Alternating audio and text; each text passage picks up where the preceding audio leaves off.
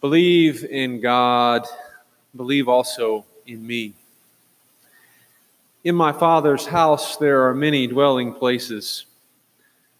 If it were not so, would I have told you that I go to prepare a place for you? And if I go and prepare a place for you, I will come again and I will take you to myself, so that where I am, there you may be also. And you know the way to the place where I am going. Joanne Austin Wiseman is home. She's made it to the Father's house.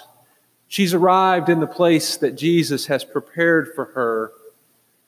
In her 87 years of life, she saw where Jesus was going and she followed him all the way.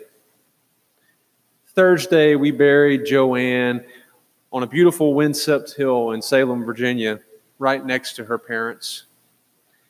In that thin place, it felt fitting to pray.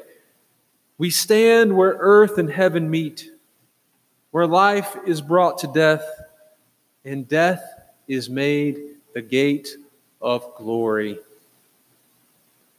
looking out at the endless overlap of the Blue Ridge and up to that seemingly infinite cloudless sky, we could see the truth that Joanne knows.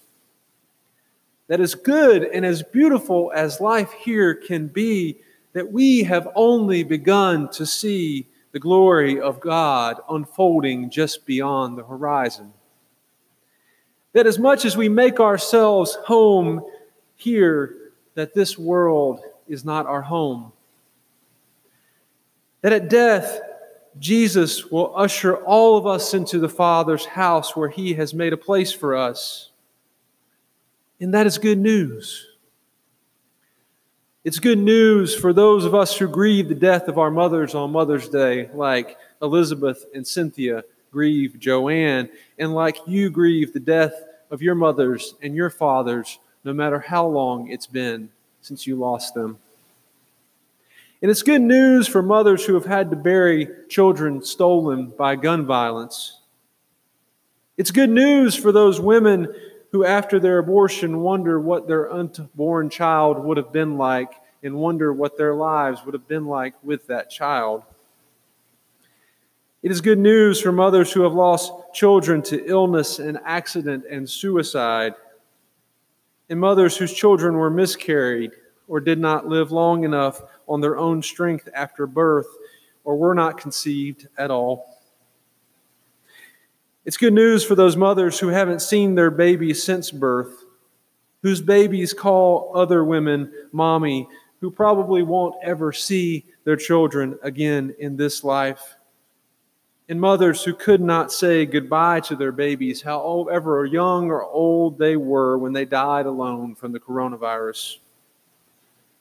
The good news is that Jesus met all of those mothers and all of those children and all of our lost loved ones in his embrace on the other side. And that he will meet all of us too when we cross from life to death and from death to life again. The good news on this fifth Sunday of Easter is that though from dust we came and to dust we shall return, that somehow in the mystery of Christ that we are also raised up in glory to be with the Father. One of the family members at the funeral on Thursday proclaimed this gospel to me as we walked in the graveyard. He was excited that he was going to finally look into the face of Jesus. She was talking about her husband of 15 years who had died in February. She wasn't just saying what she thought the preacher wanted to hear. She held these hard fought words of hope at the same time that she held the tissue dabbing her tears. She still wakes up heartbroken every day that her husband is not by her side, and she still feels the loss of her first husband, who she was married to over 40 years. She said to me, There's no shame in crying. Jesus went through everything we go through, and Jesus cried too. May we all have the same kind of faith. I call it faith because grief is a part of faith. Grief is a part of faith because grief is the cost of love. Grief is the love that we feel when we refuse to let death take love away from us. Grief is our unwillingness to give up on the love we know will ultimately win when a new heavens and a new earth come down and God wipes every tear from our eyes. Grief is a part of our faith because grief is our saying to the ways of death that steal life from us, No, this is not how it should be. This is not how it will be. Jesus felt this same grief in the face of the power of death in his own life. The same Greek word used for troubled in our passage in the phrase, do not let your hearts be troubled, is used three other times in the Gospel of John to describe Jesus. Jesus was greatly disturbed in spirit and deeply moved when he went to the home of Mary and Martha and found Lazarus already dead for three days and his sisters weeping and wailing and screaming in pain. So Jesus wept and wailed and screamed in pain too, not just because he missed Lazarus and hated seeing Mary and Martha cry, but because he was sick and tired of his beloved and all of humanity living in bondage to death. Through his tears, Jesus went to the tomb and shouted, Lazarus, come out. And Lazarus was resurrected and reunited with his sisters, the first fruits of the resurrection of Jesus and his reunification with the Father, and the first fruits of our resurrection and our reconciliation with God and each other. A few days later, Jesus travels to Jerusalem for what will be the last week of his life. And he says, The hour has come for the Son of Man to be glorified. Very truly, I tell you, unless a grain of wheat falls into the earth and dies, it remains just a single grain. But if it dies, it bears much fruit. Those who love their life will lose it, and those who hate their life in this world will keep it for eternal life. Now my soul is troubled. And what should I say? Father, save me from this hour? No. It is for this reason that I have come to this hour. Father, glorify your name. Jesus' soul was troubled because he knew the death he would choose to face and because he saw the fear of death in the eyes of his disciples. But Jesus also knew that the grain of wheat of his life would fall to the ground and bear in him new life for all creation. And when he said of his death, the and then he said of his death and resurrection, the ruler of this world will be driven out, and I, when I am lifted up from the earth, will draw all people to myself. A few days later, Jesus gathered his disciples together and washed their feet. Then Jesus was troubled in spirit and declared, Very truly, I tell you, one of you will betray me. The disciples couldn't believe what they were hearing, and they looked at each other trying to figure out who it would be. And Jesus told them that it would be the one whom he dipped the bread in the dish and gave it to him. Judas took the bread and went out the back door. And then Jesus shocked them all by saying, seemingly in response to his betrayal, I give you a new commandment that you love one another, just as I have loved you you should also love one another, including Judas.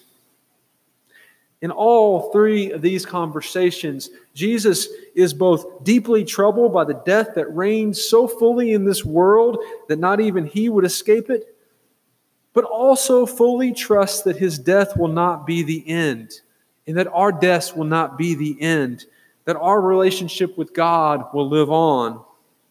Jesus trusts that not even his death can separate him from the Father, and that not even our own deaths will separate us from God either. Jesus knew the truth Paul would be inspired to write in Romans that neither death nor life, nor angels, nor rulers, nor things present, nor things to come, nor powers, nor height, nor depth, nor anything else in all of creation will be able to separate us from the love of God. And so Jesus tells his disciples and us do not let your hearts be troubled. Believe, trust in God. Believe, trust in me. These are not just imperatives in Greek syntax, but imperative practices for all who would be followers of Jesus. It's not about believing that we can avoid being troubled by death. Not even Jesus avoided that.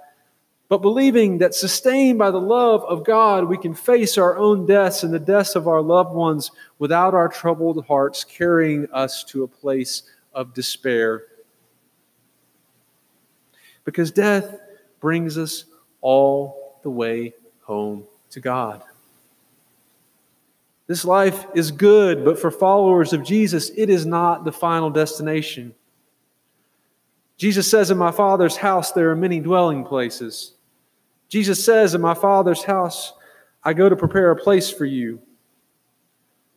The truth is that no matter how many houses we buy and how many places we live, we are always searching for home.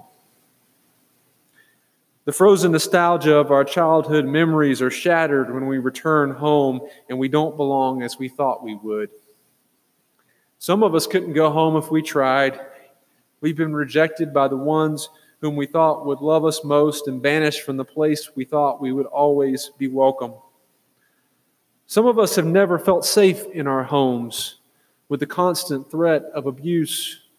And we know in these days of stay at home orders that intimate partner violence and child abuse is only rising. Some of our homes we thought we could always rest in have been shaken from the foundations through divorce and conflict and death. Some of our homes that used to reverberate with laughter and play now creak with loneliness. Some of us don't feel at home in minds full of anxiety, fear, and thoughts of self harm. Some of us don't feel home in bodies that have aged and been injured or become addicted. Jesus is preparing home for us that will finally bring us the comfort and safety and peace and joy that we long for and never fully receive in this life. But we must not let this image of home be too literal for us. For if we reflect on the places we feel most at home even now, they are the places in which we feel most connected in relationship. And likewise, the home that Jesus is preparing for us is not made of brick or stone or wood or the gold of our heavenly fantasies, but found within the life of the living, breathing God. John 1:18 tells us that no one has ever seen God. It is God, the only Son, who is close to the Father's heart. But the Greek here is much more intimate. Something like, it is God, the only Son, who is in the Father's bosom. Jesus tells us that He will come again and will take us to Himself, so that where He is, there will, we will be also. After Jesus died, He went back to the place in the bosom of the Father, and when we die, we go there too. But we also need to be careful about making this image only about the future. When asked about what happens when we die, C.S. Lewis wrote something like that God, in his mercy, simply grants us what we most wanted, what we most longed for, what we most pursued in this life.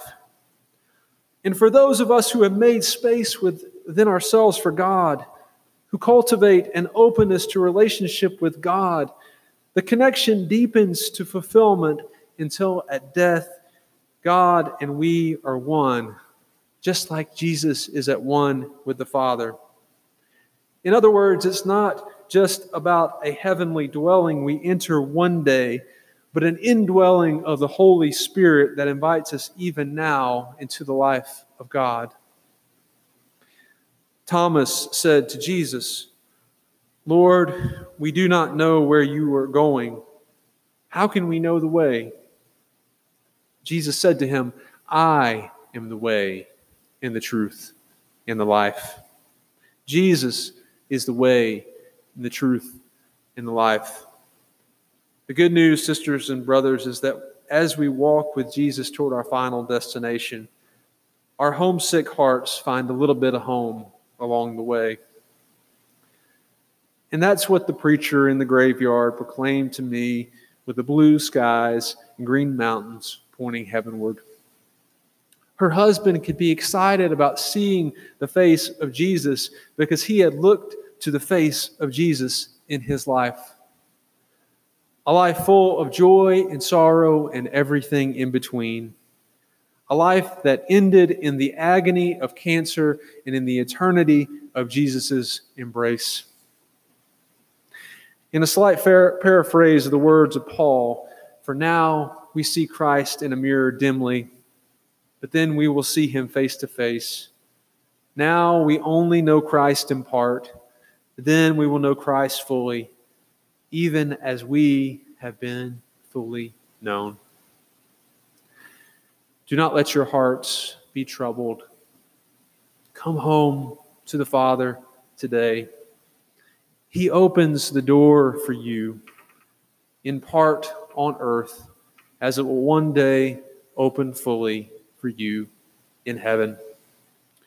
Glory be to the Father, and to the Son, and to the Holy Spirit, as it was in the beginning, it will and always will be, world without end. Amen and amen.